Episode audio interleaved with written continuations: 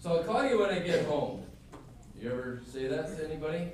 Or have somebody ask you to do that? I think it depends on your family. Uh, maybe some, some families are more of the mindset hey, no news is good news. Uh, because they have told you before, call me when you get home and you get caught up in something else and then you never call and they're laying awake all night worried about you because you never called. So you've just adopted the policy no news is good news. Other families, I think, especially if you don't travel much, you say, Call me when you get home. My parents have flown like twice in their life, maybe. So if I fly back from their house, I, it's imperative that I call them. They want to make sure I made it safe. And so you, you call to make sure that you, everything went well with flying and that you made it home. When Jesus flew, when he flew into heaven on ascension, which is what we celebrated last week, he knew that his disciples, his followers, might just be a little bit nervous.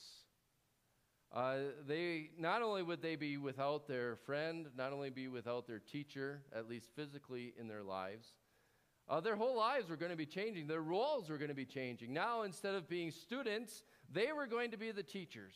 Now they were going to be the missionaries as Jesus had commissioned them. You, you go and make disciples of all nations. And, and so they would have had a, a, lot of nervousness going on, uh, not only internally, but also really from pressures from outside as well, so externally. And so Jesus said, Don't worry, I'll let you know when I get home. And what Jesus offered to them was much more comforting, much more heart settling than just a phone call saying, Hey, I'm okay. He said, Here's what's going to happen I'm going to send the Holy Spirit to you. And he had told this to them numerous times. Even the night before he died, this is, this is what he said. They were gathered together in this upper room. Uh, Jesus had just given them Holy Communion, and he says, Hey, all this I've spoken while still with you. I want you to know this is what's going to happen. But the advocate, the Holy Spirit, is going to, whom the Father will send in my name, he will teach you all things. He'll remind you of everything I have said to you. Peace I leave with you, my peace I give you. I do not give to you as the world gives. Do not let your hearts be troubled, and do not be afraid. That word advocate maybe deserves a little explanation. Sometimes we use that in court terminology. It usually means someone who speaks on behalf of another person. Probably better way to understand that word here is that it's, it's someone who's called to your side. Jesus is saying, you know what? Yeah, I'm, I'm flying. I'm going into heaven. I'm going home. But you're not going to be alone. I'm going to send the Holy Spirit to your side. He's going to put his arm around you. He's going to teach you. He's going to remind you of everything that I've said so you can be at peace. And that's what he did. Ten days after Jesus flew into heaven, he sent this advocate, he sent the Holy Spirit into their lives. That's what we're celebrating today. That's what we just read at the beginning of service from Acts chapter 2 of the account of Pentecost. And today, as we take a little bit closer look at that, the events of that day, uh, we want to look at what I'm going to call find comfort of the three M's. Three M's of Pentecost. Uh, the first comfort that we get to celebrate is that find comfort, first of all, in the miracles, that the Holy Spirit comes with miracles. So, so there were miracles that happened on that first Pentecost. If, if you would have been there, in Jerusalem 50 days after Easter, I, I don't think you would forget very quickly what happened that day. At least three miracles list, are listed for us. Uh, I don't know if you heard them before. All right, you can. Here's your shining moment. You remember, what were some of the miracles that happened? Anybody? It's okay to talk out loud. Any miracles? Tongues of fire. All right? They, the disciples had tongues of fire on their head, and to go along with that, it didn't singe their hair. All right? Before the tongues of fire, the rushing wind, the sound, the sound of a rushing wind. They didn't see leaves or trees moving like we do here. They didn't see garbage cans going down the street, but they heard the sound of wind. And so all the crowds poured out into the streets, and it's kind of a neat word. It says uh, they were all in bewilderment. What is this? They heard the sound of wind. So, yeah, so the, the wind, the tongues, and the third one, probably the most common one, the speech. Hmm? That here these unschooled, ordinary guys were all of a sudden able to speak in languages in such a way that they were understood by others. 15 different countries are listed there in that Acts 2 account that I just read earlier. I was going to call on a volunteer reader. That's always a, a tough section to get through all the, all the countries that are listed there. And what do they say? We hear the wonders of God being proclaimed in our native tongues. Three major miracles that happened right there. And like I said, you would not forget that. But what about today? What does that mean for us today? Does the Holy Spirit still come with miracles today? We can see wind or the, the wind effects, right? I see the trees moving right now as I sit here. Or we can see the effects as our fences get blown over, right? Tongues of fire? I don't see any as I look out there today. So maybe, so it, we don't just have the sound of a rushing wind today. We actually see wind, the effects of wind. We don't see tongues of fire on you. And if you did, it, you know, Joe and me, I think it singed our hair if it would have been on there, right? Um, and as far as languages, that miracle isn't necessarily there either. I mean, even even in studying for today, so Vicar and I, whenever we, we preach on something, we'll, we'll look it up in the original language. And I got to this word this week called syncheo. I'm like, I don't know what that word means. And I had to look it up, and it meant bewilderment. That's not a very common word.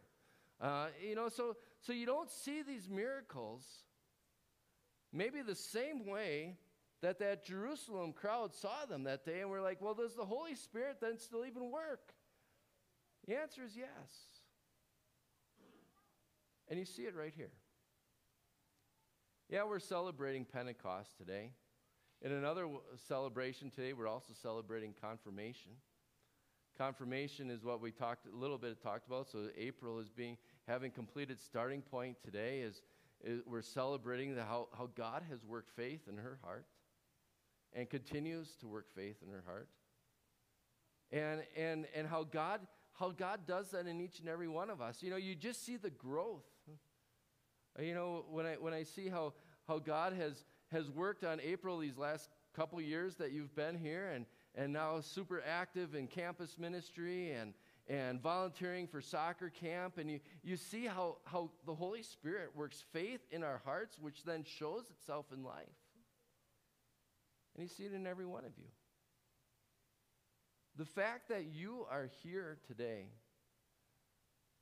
worshiping God is no less of a miracle than what happened there in Jerusalem on that, that Sunday many, many years ago.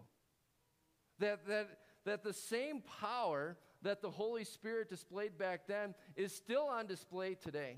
Maybe not with the same pizzazz of Pentecost, but it's there with just as much horsepower, just as much spirit power. You know, it, it's kind of like you, you think about how power gets, gets released today. You know, I could have a, a 10 gallon gas can here that I would have filled up this morning, and I would be 60 bucks, you know, less money in my pocket. But I'd, I'd bring that, that 10 gallon uh, gas can here today, and what could I do with it? I could drop a match in it, and boom, right? We would have a big explosion. We would see the, the energy released just like that. Or we could take those 10 gallons, put them into our car, and that same amount of energy would be harnessed, but it would fuel you for, depending on your car, 300 miles, right? That's how the Holy Spirit works. On Pentecost, he, boom, exploded onto the scene, unleashed his power as 3,000 people came to faith in one day. And he had all these miracles for people to see and to witness. But today, in his wisdom, he's chosen most of the time to harness it. And he's poured his fuel into people. And through you and through the, through congregations. He, he, he channels his power through word and through sacrament to create the same miracle effect that he did on that day. You know, that, that maybe reminds me of, of what we were talking about. So, with, with confirmation, so spoiler alert, April, but we, we, pick a, we pick a confirmation passage for every one of our people. And the, and the passage we chose today is Romans 1, verse 16, which is, I am not ashamed of the gospel. Why? Because it's the power. It's the power of God for the salvation of everyone who believes. It's the gospel that gives us that power, which really brings us to the second point that, that you and I can still find comfort in the working of the Holy Spirit today because not only does he come with miracles, he also comes, secondly, with that message. As Peter and the boys stood up in front of that Jerusalem crowd that day, you know, it became quickly evident that they weren't, they weren't talking about, hey, did you see last night's ball game? Or they weren't saying, hey, let me tell you about my vacation or telling you about your vacation plans. No. What did the crowd say? We hear, we hear them declaring the wonders, the wonders of God in our native language. They very clearly talked about how, how the Old Testament prophecies were fulfilled in Jesus. Uh, they, they clearly, um, they clearly uh, uh, talked about the, the gospel. I mean, look at some of these quotes from them. They said, here's Peter saying, Everyone who calls on the name of the Lord will be saved. They also talked specific law as they pointed right at that crowd and said, You, you, with the help of wicked men, you put to death Jesus on that cross. And then they followed that up, talking about Jesus' resurrection. They talked about Jesus' ascension. I mean, just so clearly and so concisely, they gave a whole summary of what the, of what the Bible teaches. I mean, do yourself a favor this week. Sometimes sit down and read Acts 2, the story of Pentecost. I read 21 verses, there's 20 more. But you will just see how clearly and how concisely the, the disciples were able to share the message of the gospel, to share the message, the powerful message of God's word. And it, it leads us to ask, you know, just how could they do that? Especially when you consider their history. Just 52 days prior to this, Peter thought, you know what? I need to establish the kingdom of Jesus by the sword. And he cut off a guy's ear as he was fighting for Jesus in the Garden of Gethsemane. And now, only 52 days later, he says, No, the kingdom of God is established by the sword of the Spirit the word. 52 days prior to this, Peter sounded like a bumbling idiot. As a little servant girl asked him, Hey, don't you know Jesus? And he says, Well, Jesus? Jesus who? Right? And now he stands up in front of thousands of people that are gathered, and he clearly outlines who Jesus is and, and what he has done for us. And it, it makes you wonder, you know, like, what changed? How, how could Peter be, have, be transformed so immensely in such a short time? That's, that's the work of the Holy Spirit. Look again what Jesus promised. He said, The Holy Spirit will teach you all things and he will remind you of everything I have said to you. This was not a new message for Peter, but it was a strengthened message. The Holy Spirit took that word that, that he had heard before, and now all of a sudden just made it click. Sometimes we call the Holy Spirit the enlightener. He made the light go on for Peter. And that's what the Holy Spirit does with the very same word for you and for me. I mean, let's face it, this book can be a very intimidating book, right? Uh, you know, it's like, where do I begin? Or, or it can maybe be just seemingly ununderstandable to our, our feeble minds. It, it, it can maybe seem closed to our naturally stony hearts. And yet, what does the Holy Spirit do? He unfolds those words. He unfolds those words. Maybe they don't make sense right away. But he's able to take just black and white pieces of paper and miraculously have an effect right here that you and I can't even explain. I mean, it, it try try explaining how how faith works. That all of a sudden something that is seemingly unbelievable becomes believable to you. And next week we're going to celebrate what's called Trinity Sunday. Uh, the, the, the awe of the person of God, that He's Father, Son, and Holy Spirit, and yet He's only one God. You and I can't explain that. We can't understand that, and yet in a little bit, you're all going to say with me, I believe in God the Father Almighty, and I believe in Jesus Christ, His only Son, and I believe in the Holy Spirit. That's a miracle. Or, or to think that the, the, you know, how can you and I sit here today and say, you know what, yeah, there is some Jewish guy who lived 2,000 years ago, and he died on a piece of wood. And somehow that erases everything bad I ever did, and I get to go to heaven and live forever where there's no more crying, no more tears, no more pain, no more sorrow. That's the work of the Holy Spirit. That's the power of the Word that He comes with in our lives. I mean, there's a lot of good literature out there, right? Dr. Seuss, you know, classic. But I can read Green Eggs and Ham so often, and I guess what? Okay, I get it. Green Eggs and Ham, right? Or Horton Hears Who, or whatever. You, Dr. Seuss you want or places you go. But it doesn't create faith. How the Holy Spirit can take these words, whether they're spoken or read, and transform them to be life changing. Not just this life changing, but eternal life changing.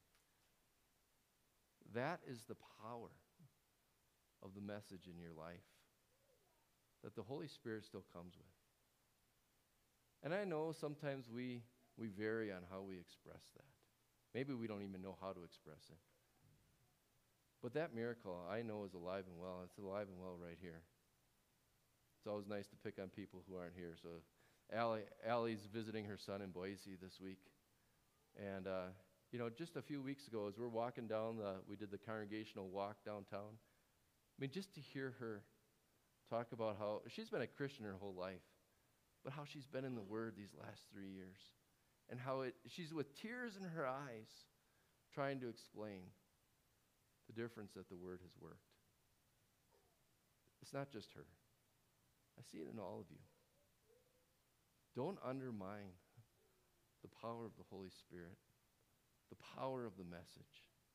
And not only does the Holy Spirit work on our hearts, he also works on our lips, He works on our hands, He works on our feet. He works, leads us to serve. Which really gets to the third point is that not only does He come with miracles, not only does He come with a message, He comes with motivation. You know, you again look at Peter. Starts off talking, and everybody says, Ah, you're drunk. If he would have heard that eight weeks earlier, he would have crumbled and cowered. Oh, these guys aren't going to listen to me. But he realizes what's going on there. He realizes that as, as he's speaking, as he quotes the prophet Joel, he says, This is fulfillment of the prophecy. I've got the Holy Spirit in me. He can't help. In fact, that, that, it says that numerous times in the New Testament. We cannot help but witness. We cannot help but speak what we have seen and heard. The, the fire that once was tongues on the top of their head now was this fire in their belly that just said, you know what? I need to do this. I need to serve. And the Holy Spirit does the same thing for you. You know, I look at today, and why is it that we have five college students who flew here this week and are giving up a summer, a, a week of summer to be here? Because they want to see Reno? Okay, maybe but it's also because God has worked in you, has motivated you to want to help share the gospel message. That's not a small thing. how the Holy Spirit still motivates us. Or why is it that, you know, that we have an anonymous couple uh, that has offered to, uh, to match up to $100,000 through our Blessed to Bless program uh, for, for gifts that are brought forward between now and the end of the year for, to establish a future location? Because they want the credit? They're anonymous, right? They're motivated by the Spirit. And you think of how you were. I, I could sit up here and give you the best you rah rah speech to say, hey, you have to share your faith, or you have to serve others, or you have to sweep floors. And maybe you'll do it because you feel pity for me, or you feel guilted into doing it. But in the end, real service is not any result of a you rah rah speech. The Holy Spirit. The Holy Spirit can lead you to want to share your faith. The Holy Spirit can lead you to serve others. The Holy Spirit can, yes, even motivate you to sweep floors. He makes us want to do those things. And it's not just things here. I mean, you think about anything in your life. You having trouble loving someone? Having trouble forgiving someone? We need you know, you want to make yourself have a more consistent worship pattern, or you maybe want to find a, a better, have more joy at work, or, or maybe you need an attitude change, or maybe you need, you know, help with your marriage, or maybe you, you want to have better use of your abilities, or, or better management of the gifts that God has given to you. There's one source that motivates us in all those areas. That's what the Holy Spirit does. He is not just an eternal life changer, as he shows us Jesus so clearly, he is an earthly life changer. As he motivates us to live for him. I mean, again, you, you, you look at what Jesus says here. At, in conjunction with promising the gift of the Holy Spirit to be in your life. That is what brings peace. Peace I leave you, peace I give you. So you don't have to let your hearts be troubled. You don't have to be afraid. Because the Holy Spirit is with you with miracles, with a message, and with motivation until you are safely at home. Amen. We now join our hearts and voices in the Apostles' Creed. Uh, please stand as we confess our faith.